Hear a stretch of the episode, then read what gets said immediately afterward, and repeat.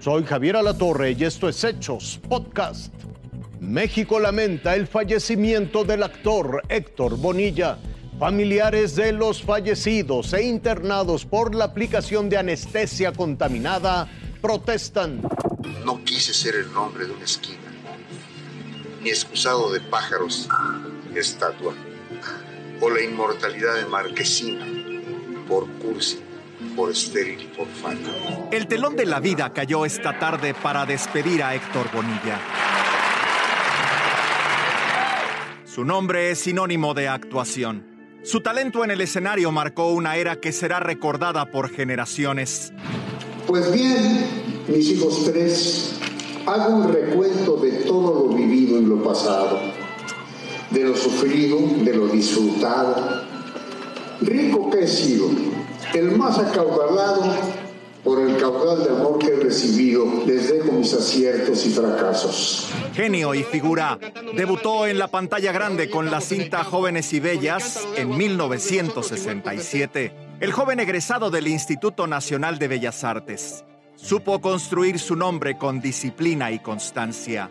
Se ganó un sitio en las marquesinas, al lado de los grandes del cine mexicano.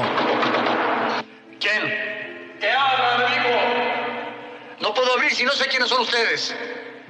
Rojo Amanecer lo lanzó a la fama internacional y su interpretación en el bulto le mereció el respeto de toda la industria. ¿Cómo te sientes? ¿Cómo quieres que me sienta? ¿Perdido en el espacio? Héctor Bonilla conquistó la pantalla chica porque entendió a la sociedad mexicana. Ahí, en Rosa Salvaje con su papel de Braulio Covarrubias. O en Mirada de Mujer, al darle vida a un médico cirujano. ¿Alguna instrucción para mí, señora? Que se divierta, que la pase muy a gusto, que esté muy contento. Héctor Bonilla regaló su voz para darle vida a Yango en Ratatouille. Encontrar un reemplazo para tu puesto de detector de venenos fue un desastre. Nadie se envenenó hasta ahora, pero no fue fácil. Complicaste las cosas. Lo sé. Y entonó su garganta para el oso Balú en el libro de la selva. Solo lo muy esencial para vivir sin batallar y la naturaleza. Mantuvo a su público en el filo de la butaca.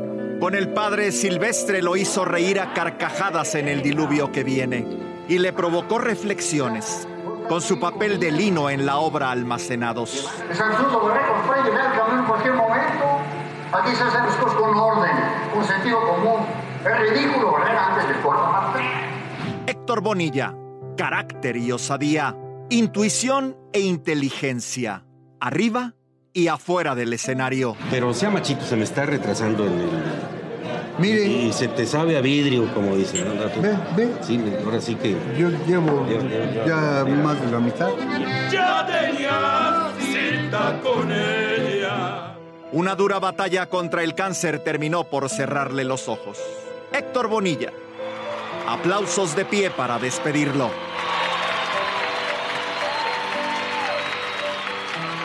¿Y el epitafio qué estarán pensando? Por favor, no una frase almibarada. Se acabó la función, no estén chingando. El que me vio, me vio, no queda nada. Cuatro hospitales privados ya fueron clausurados en Durango por 40 denuncias por meningitis.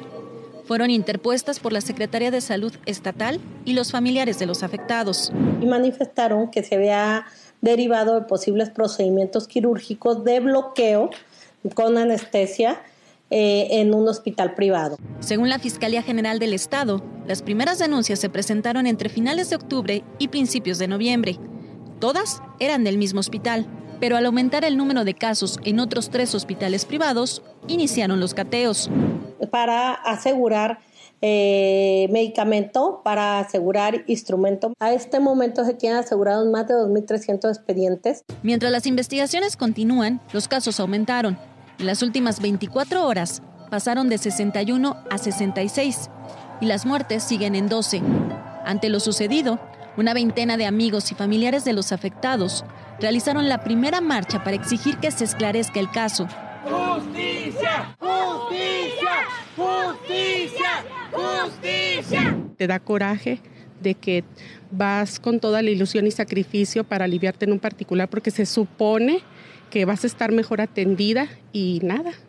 O sea, te da tristeza. Por cerca de una hora llamaron a hacer conciencia sobre esta crisis sanitaria. ¡Justicia para los huérfanos! ¡Justicia! Y al final se sumaron más voces. ¡Justicia para Berenice! ¡Justicia! Incluso de aquellos que han perdido a la persona que más amaban. Que lleguen con el culpable, a toda la, la familia la dejan en un dolo muy grande y pues más que nada sus hijos van a crecer sin ellos. La marcha concluyó en lo que fuera Palacio de Gobierno, pero ahí no fueron recibidos por ninguna autoridad.